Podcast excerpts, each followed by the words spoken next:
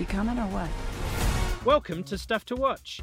I'm James Croot, and in under 10 minutes, my guests and I will help you make the most of your precious viewing time this weekend. With me today are Darren Bevan. G'day. And Bridget Jones. Hello. They'll each have two picks before I tell you about my classic cut of the week. What is your first pick, Darren? I've been watching Everything I Know About Love, which is streaming now on TVNZ uh, Plus. All of the episodes are there right now to watch. It's the series of the Dolly Alderton memoir, which is set in London in 2012 and follows Maggie, played by Emma Appleton, as she moves into a house share flat and basically tries to negotiate life, love, hookups, Tinder, sex, drinking, vodka shots. We're in this grubby, golden phase of life that is so short lived. I think the problem with this series is that it's just a little bit shallow for me based on the first episode. It doesn't really do much except play with the idea of the messy millennial woman who's wandering around from relationship to relationship but hanging on to the one true love that she perceives, who in this case is incredibly toxic. Bridget, was that your experience with it as well? So, I am a huge fan of Dolly Alderton. I loved the memoir that this is based on. Um, but I have to agree with Darren. It's very much a moment in time, and Dolly and I are not wildly different in age. But I'd swear my 20s were not that exciting. Maybe I wasn't because I wasn't in Camden at the time. I don't know. It's a good watch for people who enjoyed the book, who enjoy Dolly's style, but it's very much the messy millennial girl who comes right in the end. But I will say, Darren, I think you've been sold a red herring on the love story. There's a diff- yes. there's a different love story at the at the heart of the show, and I think if you stick with it, there's a bit of a payoff there. I think the Bel Powley thing is key, really. She is a wonderful actress, and I think this is a great little showcase for it because it's another side of her, too. There's just she just seems to be gifted some of the best lines in the first episode. There's a scene when they're all doing illicit drugs in a toilet sequence and early on, and they're trying to push her this character Birdie, who's clearly never really lived. She's in a 25 years old. She's never been in a relationship, and they're pushing her to do cocaine and have a good night out because that's apparently what used to do in 2012 London. And she just once she's done it, she says, "I feel like I'm in Trainspotting." Yes. Look, I quite, I actually quite enjoyed it. I thought it was what I wanted conversations with friends to be, which I guess, you know, obviously Sally Rooney's book was a bit different, but, but I, you know, I, I found it quite enjoyable. Let's move on. I'm crossing myself as I speak this name.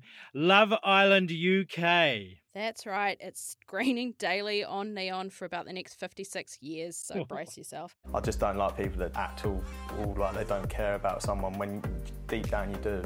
This is a show that needs to change. It hasn't changed, and yet we're still watching it like it's crack.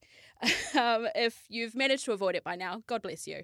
But basically, the premise is lots of very attractive single people from the UK head into a villa in Mallorca or somewhere similar, spend a summer there, hook up with each other, dump each other, mug each other off. There's some lingo to learn for this show. Uh, and at the end of it, someone wins 50k and they break up after six months when they've got all their sponsorship deals locked in. Notoriously, this show is a pretty toxic environment for the people involved. There's been huge mental health problems. The contestants have been thrown to the social media wolves. Uh, there's problems in terms of diversity and ethnicity and body positivity setbacks. You know, women have no value basically. It's a meat market. Men are judged on the number of abs they have. It's a troublesome show, but I personally enjoy being a voyeur, sitting at home, making dinner in the wet West Auckland, watching these 20 somethings have a banging holiday, no pun intended. Maybe a pun intended, I don't know. And just watching the drama unfold. It's it's a weird show. I'm a feminist and yet I'm still a signed up fan to Love Island and I can't figure that out within myself. Cry He's gonna feed her, he's gonna feed her, girl. The issue for this show and me is that it just continues to be problematic. I mean, I look at any of those pictures or read anything about Love Island people, and immediately I suck my gut in because I feel like I'm under pressure already to it. You, you think of the original reality show, Castaway. It was a social experiment. It was about people surviving on a godforsaken island. It, it created Ben Fogle. It also begat Survivor, I guess, and we've just gone downhill from there. Just bring back 2000s reality TV, please.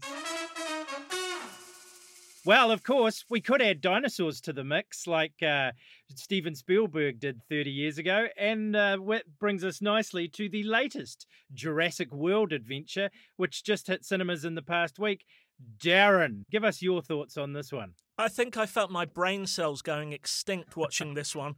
That's how bad it is. I'm sorry. I adored the original Jurassic Park in 1993. This is a franchise wrapper up that exploits and shamelessly shoehorns in the original cast of uh, Ian Malcolm, Ellie Sattler, and Alan Grant, which of course is our very own Sam Neill, into it just for the hell of it. It's an awful mess. There's not enough story, there's not enough love. It's two hours, 30 minutes of my life that I will never get back. The doomsday clock might be about out of time.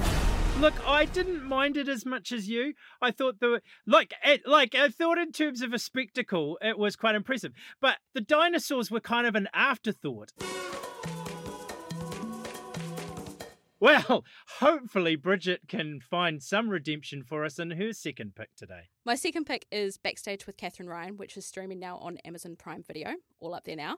We all know what a stand up special involves, you know, a revolving door of comedians trying to be funny in a tight set. The series takes a slightly different take on things, where Katherine Ryan, who you will probably recognise if you're like me, and I think James, uh, and you watch a lot of UK comedy panel shows like 8 out of 10 Cats and Would I Lie to You, she's a regular on those and she's great.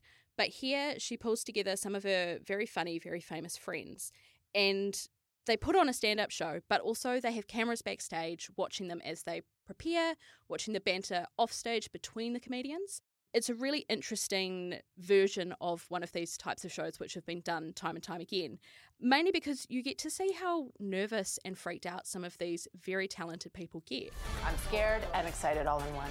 But I wish there was a bit more of that backstage stuff. I mean, the the stand up sets themselves are great, they're tight, but they're a little short, and you can tell that they've tried to squeeze, I think it's five, into about 40 minutes. My favourite moment of the series is actually watching Sue Perkins, she of Bake Off fame, return to the stage as a stand up after 14 years. She's incredibly anxious, she's incredibly excited, and it's really interesting to watch some of these really well known people do what they do day in, day out, but get a little freaked out by it. Yeah, look, I I've really enjoyed this as well, and I'm pleased you found it hidden under a rock, essentially, on Amazon Prime Video. Um, look, I think in one way it it presents Jimmy Carr in a new light. You know, he he sort of it takes an interest in all his fellow stand-ups. I mean, he knows the cameras are there and he's playing to them a little bit. Yeah, I would have liked to have seen some of the reactions from some of the other comedians when Jimmy was making some pretty bad fat jokes amongst other things. But um overall, I think this is well worth checking out. Now it's time for our weekly dose of nostalgia, and this week I've chosen as my classic cut. Uh, it's part of the hundreds of movies that have just arrived on TVNZ Plus. It's Top Secret, which of course was Val Kilmer's first movie. Now Kilmer, of course, uh, has had his uh, battles with illness over the last few years. Has a brilliant cameo, probably the most touching moment of Top Gun Maverick. But I just wanted to go back to this one that made him a star, really. He plays a guy called Nick Rivers, who's this American music star, has hit songs all about skeet shooting, kind of Beach Boys esque tunes, but he's also an Elvis Presley sort of style. And he travels to East Germany in the 1980s to uh, take part in this cultural festival. It's actually a cover for some German movements. It's a very weird hybrid in a lot of ways of a World War II movie, an Elvis movie, a spy thriller, all those kind of things melanged into one. It's from the uh, Zuckers and Abrahams who uh, put together the brilliant Flying High, amongst other things.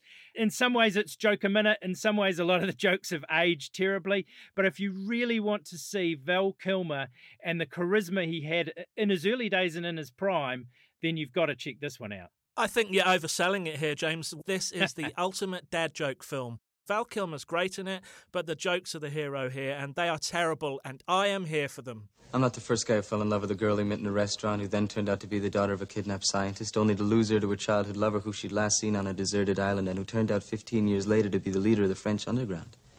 I know it. It all sounds like some bad movie. Today we've talked about Everything I Know About Love on TVNZ Plus. Love Island on Neon. Jurassic World Dominion in cinemas now, but if you go and pay for it, please demand your money back on the way out. Backstage with Katherine Ryan on Amazon Prime Video. and my classic cut, Top Secret on TVNZ Plus. Well, that's a wrap. We'll be back a day earlier next week, Thursday, because of the Matariki holiday. In the meantime, get in touch by emailing stwpod at stuff.co.nz. Subscribe to our newsletter by clicking on the link in any Stuff to Watch story on stuff.co.nz and follow us wherever you get your podcasts. Thanks to my guests, Bridget Jones Thanks, guys. and Darren Bevan. and producer Chris Reed. I'm James Croot, and I've been finding you stuff to watch.